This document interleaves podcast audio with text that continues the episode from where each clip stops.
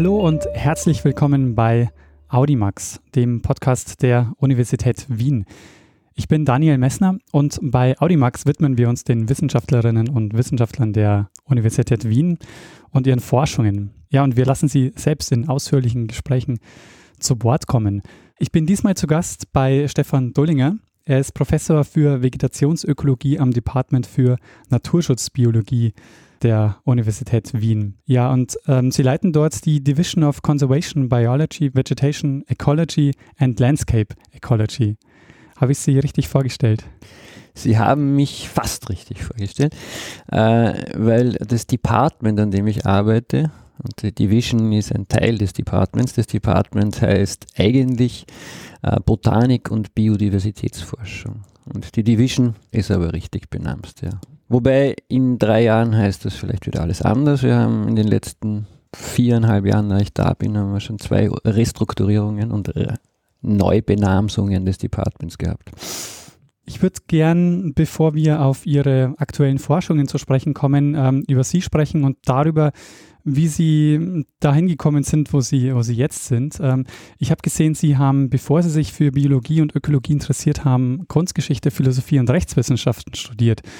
Wie kam es denn dazu, dass Sie sich für Biologie interessiert haben und äh, für Ökologie? Na, für Biologie habe ich mich schon als Kind interessiert. Äh, Im Lauf der Schulzeit, vor allen Dingen in der Oberstufe im Gymnasium, sind viele andere Interessen dazugekommen. Äh, und dann war die Auswahl schwierig. Und dann habe ich mal mit den geisteswissenschaftlichen Studien begonnen, die mich durchaus interessiert haben. Aber ich glaube, ich bin ein mehr methodischer Mensch. Also mein Zugang zur Forschung braucht gewisse methodische Strukturen und da habe ich mit den Geisteswissenschaften hin und wieder Probleme gehabt.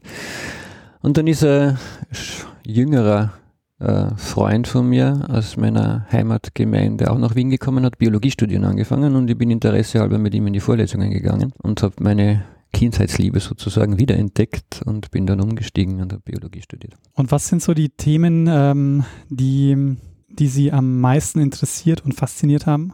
Eigentlich ursprünglich wollte ich Zoologe werden. Und im Laufe der Zeit, und das ist wahrscheinlich bei vielen Wissenschaftlern so, begegnet man an der Uni verschiedenen Persönlichkeiten, Professoren oder Dozenten, äh, die durch ihr, ihre Ausstrahlung als Personen beziehungsweise durch ihre speziellen Forschungsinteressen und die Art, wie sie sie vermitteln, gewisse Faszination ausüben. Und das war in meinem Fall der Professor Grabia, mein Vorgänger auf dieser Position äh, und dann habe ich mich von der Zoologie umorientiert in Richtung Vegetationskunde und habe dieses, ähm, zuerst einmal dieses Kennen der Natur und Beschreiben können der Natur und wissen, wie heißen die Pflanzen, wo wachsen die Pflanzen, wie wachsen sie gemeinsam, was ist der Grund dafür, dass sie dort wachsen und nicht woanders. Das hat mich sehr fasziniert und dann habe ich mich für die Vegetationsökologie entschieden und da auch dann meinen Master und meinen Doktor gemacht und mich dann allerdings ein bisschen in eine andere Richtung entwickelt. Bleiben wir vielleicht nochmal bei dem Begriff Vegetationsökologie. Was versteht man darunter? Was, äh, was kann man, wie, wie kann man diesen, diesen Begriff fassen? Die Vegetationsökologie ist im Prinzip äh, die Wissenschaft erstens davon, äh, wie die Vegetation, die terrestrische Vegetation, also die Vegetation der nicht marinen und nicht limnischen Lebensräume aussieht und warum sie so aussieht und wie sie sich historisch verändert hat, beziehungsweise was für mich dann interessant geworden ist, wie sie sich vielleicht in Zukunft verändern wird. Wo würden Sie sagen, sind Ihre wichtigsten Erkenntnisinteressen? Also was ist, was sind die so die, die wichtigsten Themen, wo Sie sagen würden, die, die treiben Sie an? Na, ich glaube emotional, die, der Motor sozusagen, der mein manchmal äh, mühsames Alltagsgeschäft am Laufen hält, ist Naturschutz, glaube ich. Das Bedürfnis oder der Wunsch, die Tiere und Pflanzen, die es auf der Erde gibt, auch zu erhalten, beziehungsweise oft auch die Empörung, dass sich eine einzige Art auf der Welt, nämlich wir selbst, äh, ermächtigen, mit dem Rest der Arten so umzugehen, wie wir das tun. Erkenntnisinteresse, ja, ähm, mich interessieren, das ist, glaube ich, das gemein, der gemeinsame Nenner der recht verschiedenen Dinge, die immer, äh, mich interessiert. Warum Tier- und Pflanzenarten auf der Welt so verbreitet sind, wie sie verbreitet sind. Zum Beispiel, warum es ganz nah verwandte Tier- und Pflanzenarten gibt. von denen die eine 5 Quadratkilometer auf der Erdoberfläche besetzt und die andere 50 Millionen. Wie ist das, was ist der Grund dafür? Beziehungsweise wie äh, wirken wir als Menschen auf die Veränderung dieser Areale, sowohl auf die Größe als auch auf die Lage, die biogeografische Lage auf der Erde ein? Was wird passieren, wenn wir so weitermachen, wie wir jetzt agieren? Beziehungsweise wie kann man verhindern, dass Schlimmeres passiert, als ohnehin schon passiert ist. Was ich sehr spannend finde an Ihrer Beschreibung ist, dass Sie ähm, im Grunde drei Zeitebenen integrieren in dieser Forschung. Sie haben die Vergangenheit, weil Sie wissen wollen, wie sich es entwickelt hat. Sie haben die Gegenwart, wenn Sie sich ansehen, wie ist, wie ist der momentane Stand. Und Sie haben aber gleichzeitig einen Blick in die Zukunft, so was wird passieren, wenn, wenn wir genauso weitermachen, wie wir momentan weitermachen. Das stimmt durchaus so, ja. Das hat eine historische beziehungsweise eine in die Zukunft äh, schauende Perspektive und wobei die Daten, mit denen wir arbeiten, äh, die Daten der aktuelle Zustand sind. Also ich bin kein Paläobiologe, ich beschäftige mich nicht mit äh, Versteinerungen, ich beschäftige mich nicht mit, mit Pollenproben äh, beziehungsweise Makrofossilresten aus der Vergangenheit und versuche sie zu analysieren. Ich verwende in der Regel Daten über den aktuellen Zustand der Welt und versuche daraus über Indizienbeweise und verschiedenste äh, Modelle äh, rückzuschließen, was war, wie ist das, was jetzt ist, geworden, wie es ist und wie könnte es sich in Zukunft entwickeln. Daran würde ich gerne die Frage nach, nach Ihren ähm, Methoden anschließen. Also wie kann man sich so Ihren Arbeitsalltag vorstellen, wenn Sie, wenn Sie an Ihren Forschungen sitzen? Mein Arbeitsalltag hat sich im Laufe der Zeit etwas verändert. Momentan ist er unspektakulär, besteht im Wesentlichen darin, dass ich im Büro vom Computer sitze und E-Mails beantworte. Na, es ist ein bisschen übertrieben.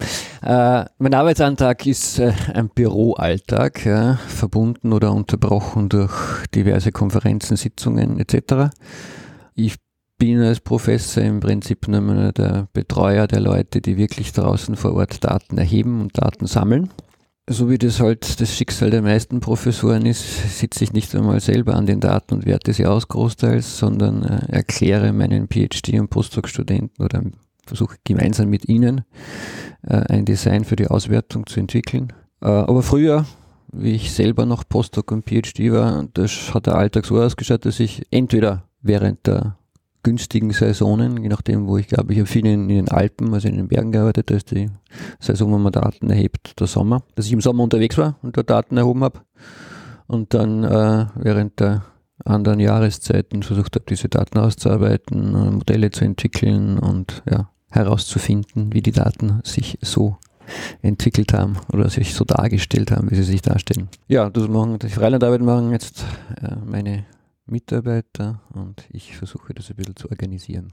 Was heißt Datenerhebung? Also ähm, welche Daten kommen dort wie zustande? Verschiedene Daten. Äh, wir haben sehr viel gearbeitet, einfach mit, äh, äh, dass wir rausgegangen sind nach einem bestimmten Erhebungsdesign, uns angeschaut haben, welche Pflanzen wachsen wo zum Beispiel. Und als Beispiel, wir arbeiten gerade in einem Projekt, wo es darum geht, wie hat sich die alpine Vegetation in den letzten Jahrzehnten verändert und was, äh, welchen Beitrag hat der Klimawandel dazu geleistet. Äh, und so versuchen wir alte äh, Datensätze oder alte Erhebungen zu wiederholen.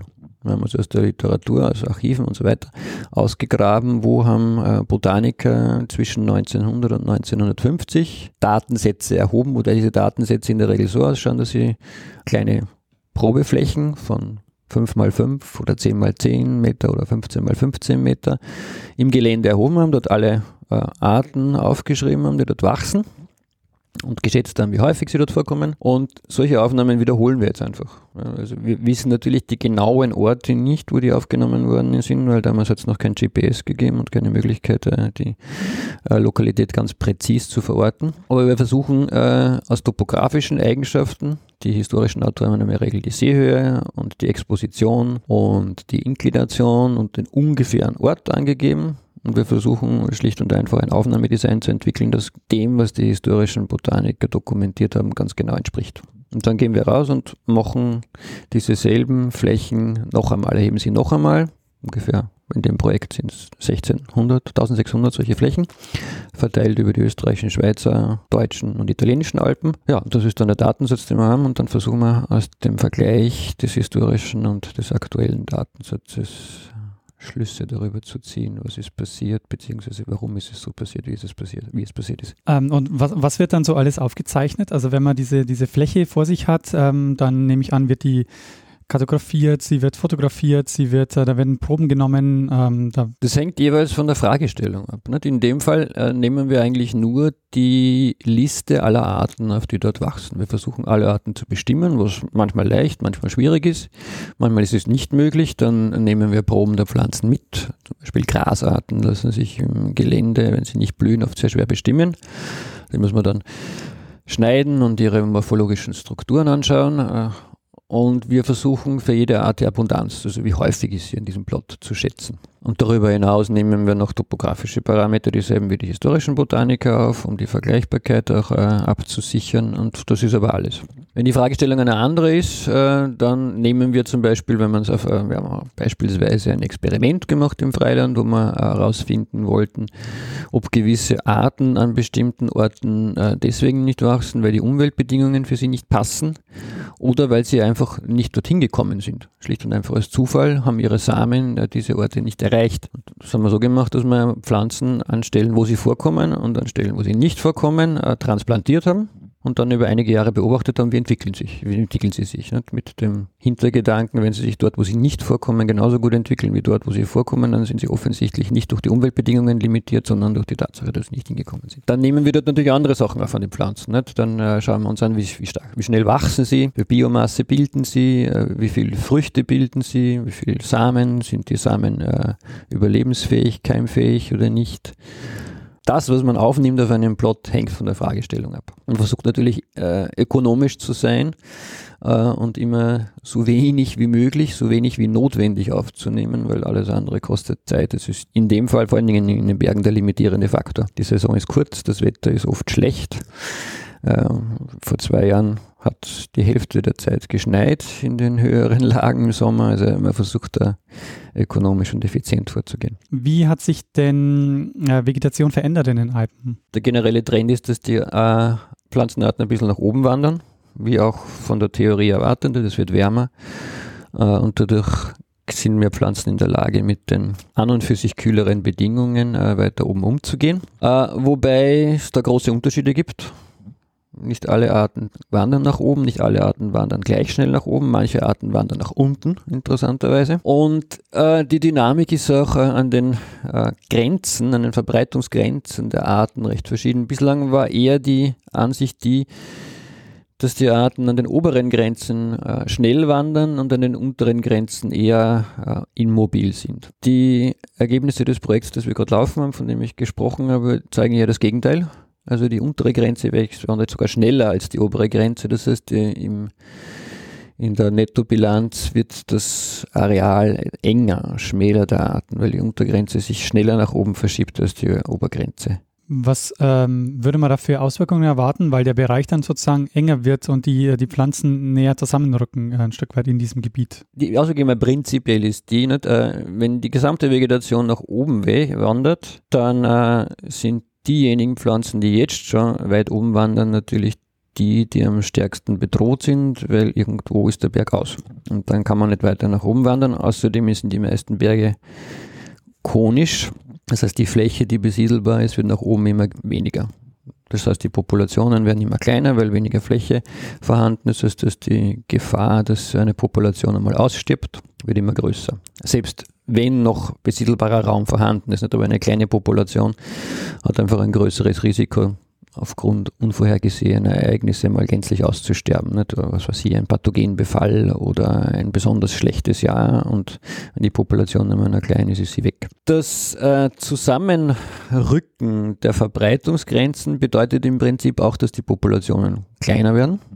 Weil eine kleinere Fläche, ein kleinerer Teil dieses Kegelmantels nur mehr besiedelt wird.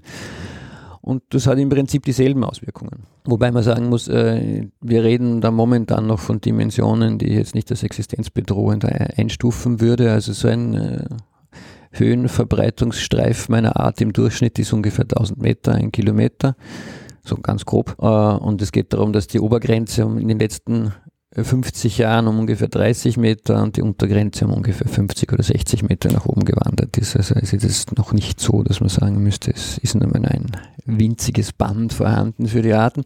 Aber es wird kleiner, es ist auf jeden Fall anders, als es in der Literatur großteils erwartet worden und angenommen worden ist. Was damit zusammenhängt, dass sich viele Leute in den letzten 15 Jahren die Veränderungen an Obergrenzen, aber so gut wie keine die Veränderungen an Untergrenzen angeschaut haben. Jetzt arbeiten Sie ja an, der, an so einer Schnittstelle, wo ähm, wo das Thema Klimawandel ganz wichtig ist ähm, und wo ich, wo ich mir vorstellen könnte, dass, ähm, dass die Forschungsergebnisse ein wichtiger Teil sind, dessen zu beurteilen, was, ähm, welche Auswirkungen hat, äh, hat, hat der Klimawandel. Ja, die, die, die Motivation, die Grundidee an der ganzen Forschung, der ganzen Projekt, des ganzen Projektes ist, dass der Klimawandel diese Veränderungen bewirkt. Ohne Klimawandel ist es jetzt für mich nicht plausibel, warum sich die Obergrenzen verschieben sollten. Bei den Untergrenzen ist es was anderes. Äh, da spielen andere Dinge mit, zum Beispiel die Veränderung in der Landnutzung, Stichwort Almaufgabe. Also die äh, Nutzung der Alpen ist in den letzten 150 Jahren äh, wesentlich extensiver geworden, großteils. Sehr viele ehemalige Almflächen sind aufgegeben worden. Und äh, das führt natürlich, also die, die Almnutzung an und für sich hat dazu geführt, dass sich äh, waldfreie Vegetationstypen, Rasen, Wiesen unterhalb der Waldgrenze haben ausdehnen, ausbreiten können, die früher dort nicht waren, weil Wald dort war. Und das hat auch bedeutet, dass viele alpine Arten von oben nach unten haben einwandern können in diese waldfreien Flächen. Und wenn diese ehemals waldfreien Almflächen jetzt äh, aufgegeben werden, dann kommt der Wald zurück und diese Arten werden wieder nach oben geschoben. Ja, ihre unteren Verbreitungsgrenzen werden wieder nach oben geschoben. Das ist ein Prozess, der sicher eine Rolle spielt bei diesem äh, Höherwandern der unteren Verbreitungsgrenzen und der auch ohne Klimawandel passiert wäre. Warum die oberen Grenzen nach oben wandern sollten, ohne dass das Klima wärmer wird, ist für mich nicht ersichtlich. Ja. Es gibt Theorien, dass das eventuell der Fall sein könnte, weil wir immer noch eine Rückbesiedelung der Alpen seit den letzten Eiszeiten äh, vor sich gehen sehen, aber an das glaube ich ehrlich gesagt nicht, dass mir die Zeitspanne etwas zu lang. Und ich kann mir vorstellen, wahrscheinlich hat man auch ähm, für diese Zeitspannen auch schlechteres Datenmaterial, dass man das so detailliert sich anschauen kann. Das Datenmaterial ist auf jeden Fall äh, schlechter, natürlich. Äh, man war nicht selbst dabei. Es hat auch keine, gibt auch keine historischen Aufzeichnungen von Botanikern aus der Steinzeit. Äh, na, aber es ist, man muss sich vorstellen, die, die Distanzen sind ja relativ klein. Also um, um 100 Höhenmeter rauf zu wandern, muss ich in der Regel ja, oft nicht mehr als einen Kilometer in der Strecke gehen. Also ist nicht ganz ersichtlich, warum die Arten dafür 10.000 Jahre brauchen sollten. Das ist, es ist, wir haben darüber auch selber gearbeitet, es ist ganz sicher so, dass wenn man horizontal sozusagen auf einer Karte die Verteilung der Arten in den Alpen, der Pflanzenarten in den Alpen betrachtet, dann sieht man die Spuren der Eiszeit noch sehr gut. Also es ist sicher so, äh, dass es eine ganze Reihe von Arten gibt, die ihr geeignetes, klimatisch oder von den Umweltbedingungen her geeignetes Areal in den Alpen deswegen nicht ausfüllen, weil sie nicht schnell genug seit den Eiszeiten rückwandern können. Es gibt in den Eiszeiten, waren die Alpen mehr oder weniger vergletschert, bis auf Felsen, die rausgestanden haben, sogenannte Nunataks, die, deren Besiedlung aber umstritten ist. Auf jeden Fall haben sie keine große Rolle gespielt.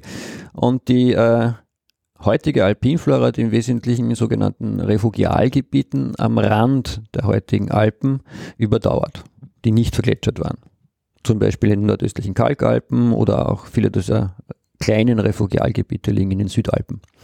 Und von diesen äh, Refugialgebieten haben sich die Arten nach der Eiszeit, also nachdem die Gletscher wieder abgeschmolzen sind in den Alpen, ausgebreitet. Sie sind also in die Alpen zurückgewandert.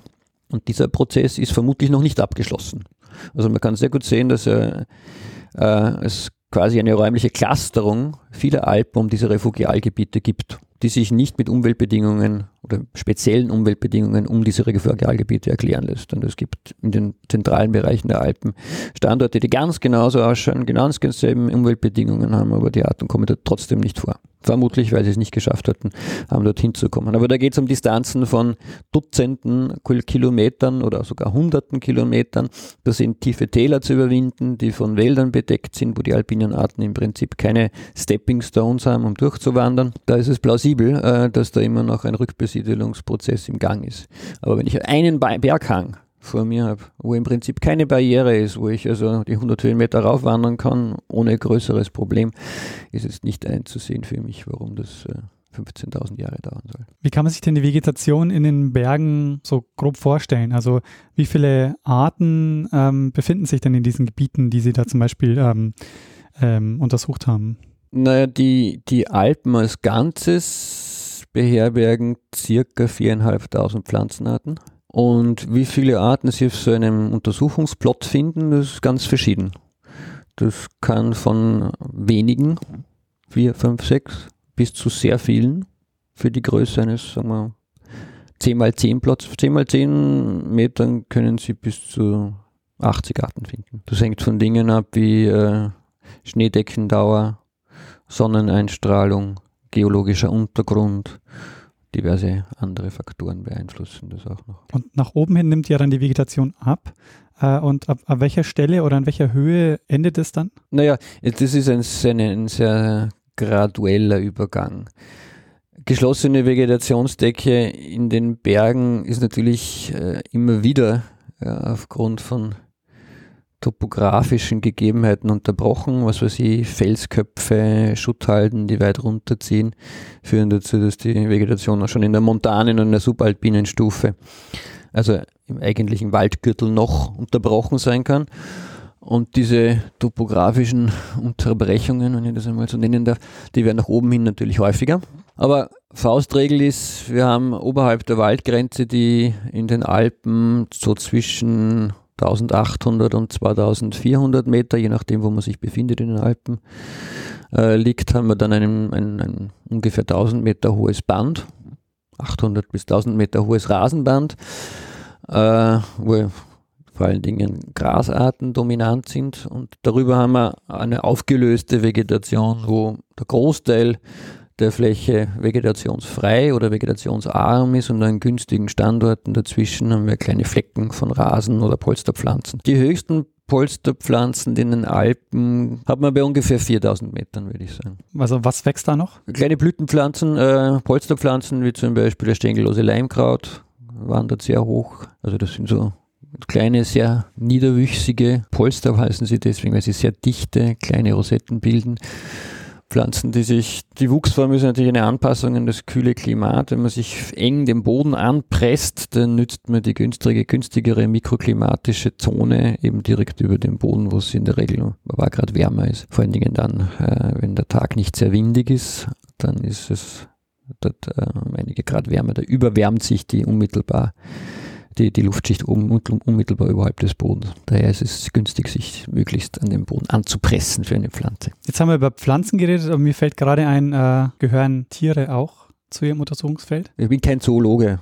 Ich habe eigentlich von der Biologie der Tiere nicht äh, rasend viel Ahnung, muss ich zugeben. Äh, aber wir machen auch diverse sogenannte makroökologische Studien, wo man sich in der Regel auf großem Maßstab, kontinental oder global, Verbreitungsmuster von Tieren und vor allen Dingen auch äh, Muster des Artenreichtums von Tieren anschauen. Und das machen wir auch für Tiere. Das ist dann, da ist sozusagen die spezielle Kenntnis der Biologie einzelner Arten nicht so wichtig. Da können wir sozusagen auch mitspielen. Die Semesterfrage im Wintersemester 2016, 2017 lautet, wie leben wir in der digitalen Zukunft? Und ähm, da würde mich interessieren, bei Ihrem Forschungsbereich, wie hat die Digitalisierung ähm, Ihre Arbeit verändert? Hat sie oder wird sie? Ich würde erstmal sagen, hat sie. Ja, äh, entscheidend. Enorm in vielerlei Hinsicht. Unabhängig von einem Spezialgebiet ist natürlich die Tatsache, dass heute wissenschaftliche äh, Literatur digital zugänglich ist, ein Quantensprung in meinen frühen Doktoratsjahren, wenn ich Literatur wollte, in die Bibliothek gehen und das kopieren müssen. Ein unglaublicher Aufwand, auch zeitlich, ganz abgesehen davon, dass man von den Strahlen des Fotokopierers regelmäßig Kopfschmerzen bekommen hat. Das ist natürlich jetzt unvergleichlich. Also wenn mich Artikel interessiert, dann brauche ich ungefähr 30 Sekunden, um in einem Bildschirm zu haben. Jetzt bekommt man die Kopfschmerzen als Spannungskopfschmerzen im Nacken, weil man so viel auf den Bildschirm guckt. Das Problem habe ich Gott sei Dank nicht. Eher Kreuzschmerzen. Aber ja, na, das stimmt äh, natürlich, das ist auch nicht unbedingt das Gesündeste. Aber wie auch immer. Äh, das hat das Bewusstsein dessen, was gleichzeitig andere Kollegen äh, arbeiten, also, oder sagen wir mal die Synchronizität mit der Forschung, der globalen Forschung extrem erhöht. Also man hat einfach einen wesentlich besseren Überblick, weil die Zugänglichkeit der Literatur vieles verbessert worden ist. Der Nachteil ist, es ist auch die, der Umfang der Literatur extrem gestiegen. Das heißt, das äh, ist ein bisschen ein Faktor, der in die Gegenrichtung spielt. Das erschwert oft, ein bisschen den Überblick zu haben. Aber auf jeden Fall, es ist ein großer Vorteil und hat äh, massive Veränderungen gebracht. Ganz wichtig für mein Spezialgebiet ist es sehr, sehr, sehr viel Datensätze, sowohl solche, die aktuell erhoben werden, als auch solche, die historisch erhoben worden sind, inzwischen digitalisiert worden sind. Das heißt, wir haben momentan Zugang zu enormen Datensätzen, große Datenbanken, das ist ja auch in vielen, vielen anderen Gebieten, nicht nur wissenschaftlichen, ein großes Thema, aber ist auch in der Wissenschaft äh, ein Faktor, der sowohl die Arbeit als auch die Generalität der Aussagen oder der Schlüsse, die man ziehen kann aus den eigenen Analysen, massiv verändert hat. Wo ich früher Aussagen treffen musste auf Daten, die ich selbst erhoben habe, sagen wir mal 500 Datensätze, da kann ich heute Aussagen basieren, äh, Aussagen basieren lassen auf Datensätzen, die Hunderte von Kollegen erhoben haben in verschiedensten Teilen der Welt, Zehntausende von Datensätzen, was natürlich das Herausfiltern der allgemeinen gültigen Muster um ein Vielfaches verbessert beziehungsweise die Verlässlichkeit dieser Aussagen um ein Vielfaches erhöht. Und dies auch erlaubt, wirklich allgemeine beziehungsweise global gültige Aussagen zu machen.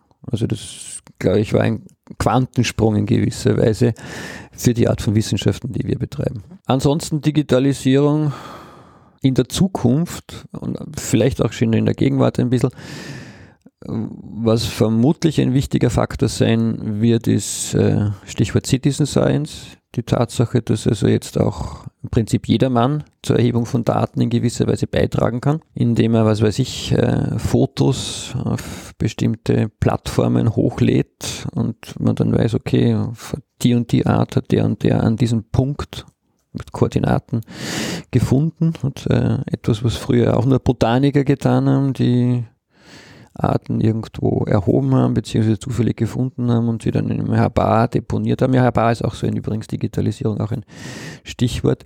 Die Herbare der Welt werden ja jetzt auch zusehends digitalisiert. Also Herbare sind Sammlungen mit äh, Pflanzen. Genau, Herbare sind, Entschuldigung, das ist vielleicht nicht jedermann geläufig.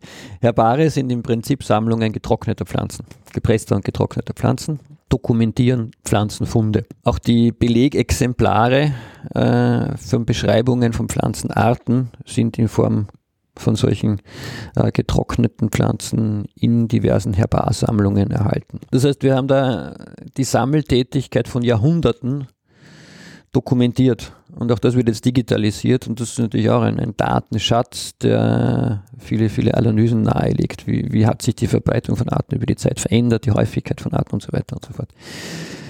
Also ich, die Digitalisierung wird, äh, ist ein sehr, sehr, sehr, sehr wichtiger Prozess und äh, weil Sie Datensätze angesprochen haben, die werden ja vermutlich, ähm, gerade wenn auch ältere Bestände jetzt auch digitalisiert werden, ähm, wahrscheinlich auch in Zukunft immer wichtiger werden, auch der Austausch dieser Datensätze. Äh, da, da, fallen mir zwei Stichworte ein, wo ich mir denke, die sind vielleicht nochmal wichtig. Ähm, da könnte man nochmal, ähm, das könnte man nochmal vertiefen. Zum einen die Frage, sie müssen dann auch, äh, die Datensätze müssen dann auch zur Verfügung stehen. Das heißt, ähm, die Frage der Openness ähm, stellt sich immer wieder ja und zum anderen die Frage nach Vergleichbarkeit.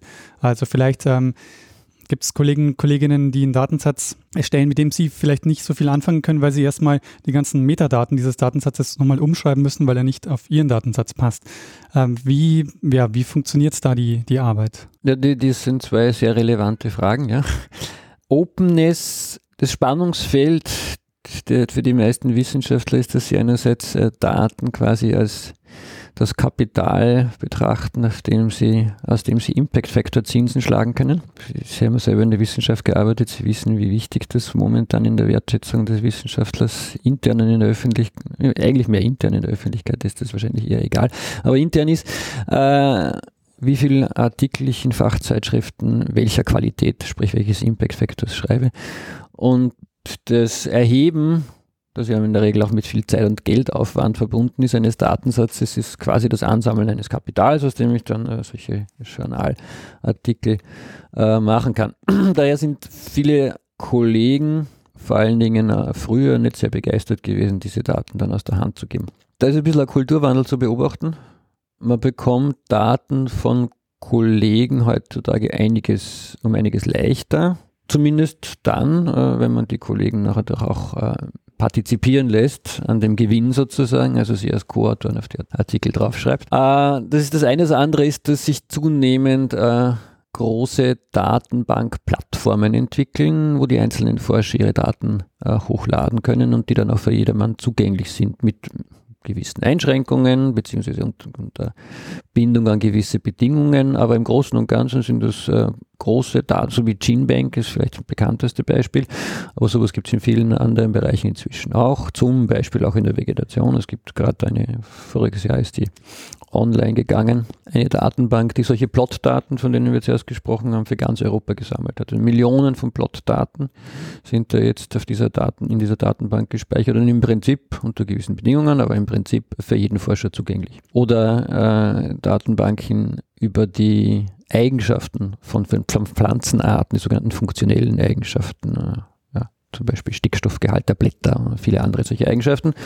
Auch da gibt es seit einigen Jahren eine globale Datenbank, wo einfach jeder Forscher, der solche Daten sammelt, die Daten hochladen kann und jeder andere, der Analysen mit diesen Daten machen möchte, sie im Prinzip wieder runterladen kann, wenn er gewisse Nutzungsbedingungen einhält. Also ich glaube, da ist ein gewisser Kulturwandel im Gang, Kulturwandel im Gang also die Bedeutung solcher, der, der, Zugänglichkeit solcher Daten, die wird den Wissenschaftlern schon immer klarer. Weil sie profitieren natürlich andererseits ja auch davon, ne? dass sie geben ihre Daten her, dafür haben sie Zugang zu einem wesentlich größeren Datenschatz und können mit diesem wesentlich größeren Datenschatz die, diejenigen Analysen äh, machen, die sie interessieren. Und diese Plattformen führen dazu, dass die Datensätze äh, standardisiert sind, ein Stück weit so, dass das sie vergleichbar sind. Das ja. war die zweite Frage. Das versucht man natürlich so weit wie möglich, äh, ist äh, natürlich auch nicht immer möglich, klarerweise, da gibt es große Unterschiede. Aber es wird zumindest, äh, werden, man versucht, die essentiellen Parameter, würde ich einmal sagen, die relevant sind, gut zu dokumentieren, so dass dann jeder Wissenschaftler, der sich die Daten runterlädt, selbst selektieren kann oder selbst überlegen kann, erfüllen diese Daten noch die Voraussetzungen, die für mich äh, essentiell sind, um mit ihnen zu arbeiten oder nicht. Beziehungsweise kann ich diese Daten in irgendeiner Form entweder transformieren, vereinfachen oder kann ich mit dem Autor äh, Rücksprache halten, um zusätzliche Informationen zu äh, bekommen, die ich brauche, damit ich sie in den Gesamtdatensatz, den ich, den ich analysieren will, integrieren kann. Und wenn nicht, muss ich sie halt weglassen. Verändert das wiederum die Anforderungen an ähm, künftige Biologinnen und Biologen, die dann zum Beispiel, wenn sie mit solchen Datensätzen arbeiten, müssen auch Fähigkeiten mitbringen, zum Beispiel die Daten umzuwandeln und dann zum Beispiel auch Informatikkenntnisse haben müssen? Ja, also die, die Anforderungen an die Computerkenntnisse sind definitiv gestiegen und steigen weiter. In vielen Bereichen, die ich überblicke, braucht es teilweise schon Informatiker um mit den Daten umgehen zu können, beziehungsweise fortgeschrittene Statistikkenntnisse, um aus den Daten das rauszukitzeln, was man gerne wissen möchte. Also teilweise sind das heißt das, dass die Anforderungen an die Fachwissenschaftler, die Biologen selber steigen. Teilweise heißt das, dass man zu vernünftigen Ergebnissen nur mehr kommt, indem man mit Kollegen aus der Statistik oder Informatik einfach zusammenarbeitet. Ja, meine eigene Abteilung ist ein gutes Beispiel dafür. Neben Biologen haben wir einen Informatiker und einen Mathematiker da im, im Team und den brauchen wir. Sie haben das Stichwort ähm, Citizen Science genannt. Was für Erwartungen oder Ansprüche hätten Sie oder bräuchten Sie, dass Ihnen sozusagen diese, äh, diese Arbeit, äh, wenn es zum Beispiel ein Citizen Science Projekt wäre, äh, Ihnen hilft bei, bei Ihrer Arbeit?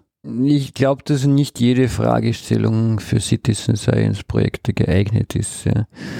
Wenn man sich zum Beispiel beschäftigt mit, wir sind im, im Gebiet Invasionsbiologie, also äh, gebietsfremde Arten, die von Menschen eingeschleppt werden und sich da ausbreiten, tätig. Wenn man sich zum Beispiel beschäftigt mit der Ausbreitungsgeschichte einzelner Arten, beziehungsweise den Ausbreitungsmustern einzelner Arten, äh, und diese Arten sind auffällig und gut erkennbar, dann ist das äh, ideal für Citizen Science Projekt. Nicht? Also was weiß ich, Baum- oder Straucharten, die man leicht erkennen kann, weil sie ganz typische Blüten oder ganz typische Blätter haben. Die sind für Citizen Science Projekte natürlich geeignet. Da kann jeder, wenn er zufällig die Art sieht, ein Foto machen und die einschicken. Das einschicken. Eine gewisse Kontrolle braucht es natürlich schon, klarerweise, sonst wird das Rauschen zu groß und man erkennt keine Muster mehr in den Daten. Aber da kann man davon ausgehen, dass das äh, Rauschen gering sein wird und dass man relativ gute Daten kriegt. Äh, Wenn es um ein Projekt geht, wie das das sich beschrieben hat, wo also wirklich komplette Artenlisten von Plots äh, zu erheben sind, das wird für Citizen Science äh, Ansätze nie zugänglich sein. Da braucht man derartig viele Spezialkenntnisse und diese Spezialkenntnisse kann man auch nicht substituieren, indem man die Leute ein Foto machen lässt und das schicken es dann ein, weil am Foto erkennt man die Arten nicht mehr. Selbst der beste Botaniker kann von einem Foto nicht äh, alle Arten bestimmen. Also nicht zugänglich für Citizen Science. Es hängt da ein bisschen von den taxonomischen Gruppen ab. Nicht? Ja, für Vögel zum Beispiel ist ja sowas wie Citizen Science, obwohl es früher so nicht geheißen hat, schon längst äh, gang und gäbe. Großbritannien zum Beispiel hat regelmäßige Vogelerhebungen, wo die vielen Ornithomanen Großbritanniens, also die Laien, die sich für Vögel begeistern, regelmäßig eingebunden sind und wichtige äh, Datenlieferanten sind. Also wenn man zum Beispiel den, äh, die Populationsentwicklung von Arten über die Zeit beobachten will, werden manche Arten seltener, werden sie häufiger, verbreiten sie sich aus oder ziehen sie sich zurück, solche sogenannten Monitoring-Programme. Äh, das sind ganz bestimmt interessierte Laien, also auch eine Anwendung oder eine Spielart der Citizen Science, wichtig und sehr gut einsetzbar. Was wünschen Sie sich denn ähm, für die Zukunft für Ihr Fach? Wohin sollte sich äh, Ihr Fach hin entwickeln, beziehungsweise was, ähm, welche, welche Entwicklung sehen Sie im Moment? Naja, prinzipiell wünscht sich vermutlich jeder Forscher, dass die Bedeutung seines Faches äh, steigt. da bin ich keine Ausnahme. Natürlich fände ich es sehr sinnvoll, wenn es an Bedeutung gewinnen würde. Das heißt, wenn sie die Gesellschaft vermittelt des Instruments Wissenschaft mehr mit den Konsequenzen, die ihr Handeln für die Natur und für die Vielfalt von Tieren und Pflanzen hat, auseinandersetzen würde und versuchen würde, auch äh, auf der Basis der Erkenntnisse, die die Wissenschaft gewinnt, ihre, ihr Handeln vielleicht zu adaptieren. Wenn man sich anschaut, ähm, die gesellschaftspolitische Bedeutung ähm, der Forschung, die Sie machen und auch des, ähm, dieses ganzen Departments äh, hier, steht ja ganz zentral das Thema Klimawandel auch im, im Zentrum. Wie, wie würden Sie sagen, hat sich das Thema äh, in den letzten äh, Jahren, Jahrzehnten ähm, verändert als gesellschaftspolitisches Thema?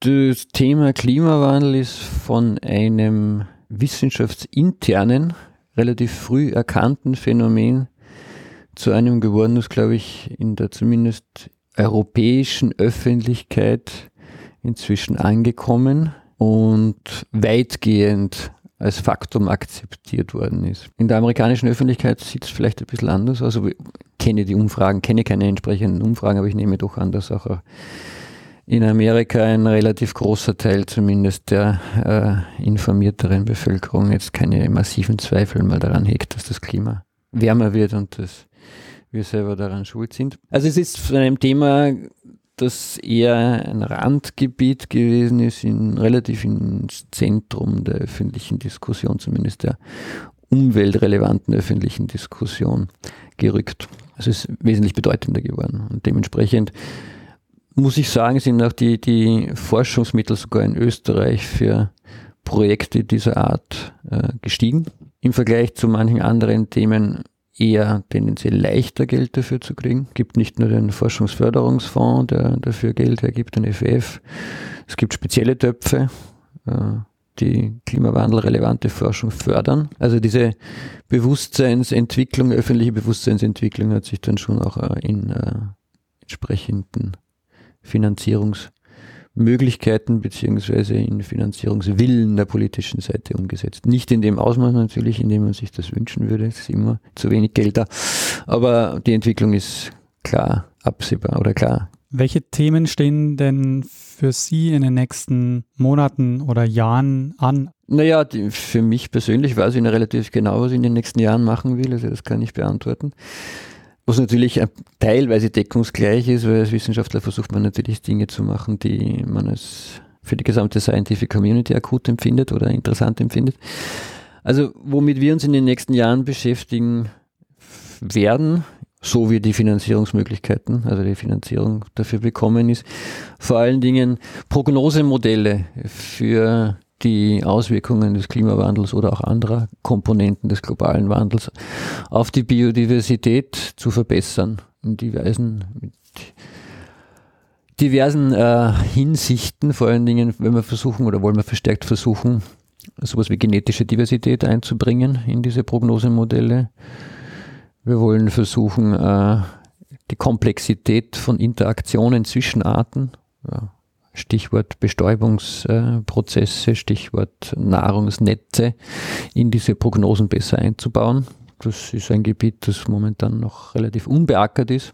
Es gibt eine Menge prognostischer Ansätze, wo man versucht zu sagen, okay, wenn es so und so viel wärmer wird, dann wird die Biodiversität sich an dem und dem Ort oder auch global gesehen so und so verändern. Diese Ansätze sind aber im Vergleich zum Beispiel zu den Klimamodellen in der Regel relativ simpel und berücksichtigen sehr viele essentielle Prozesse nicht, zum Beispiel eben die äh, Interaktionen zwischen den Arten. Ein einfaches Beispiel.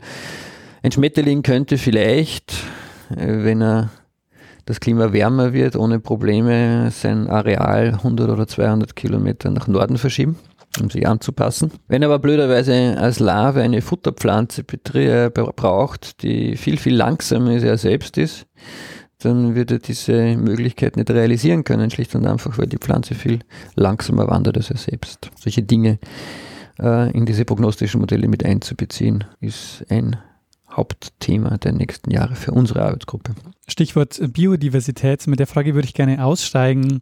Wenn ich mich hier so im Büro äh, umschaue, ähm, wie sieht es denn aus mit der Biodiversität äh, der, der Pflanzen in Ihrem Büro?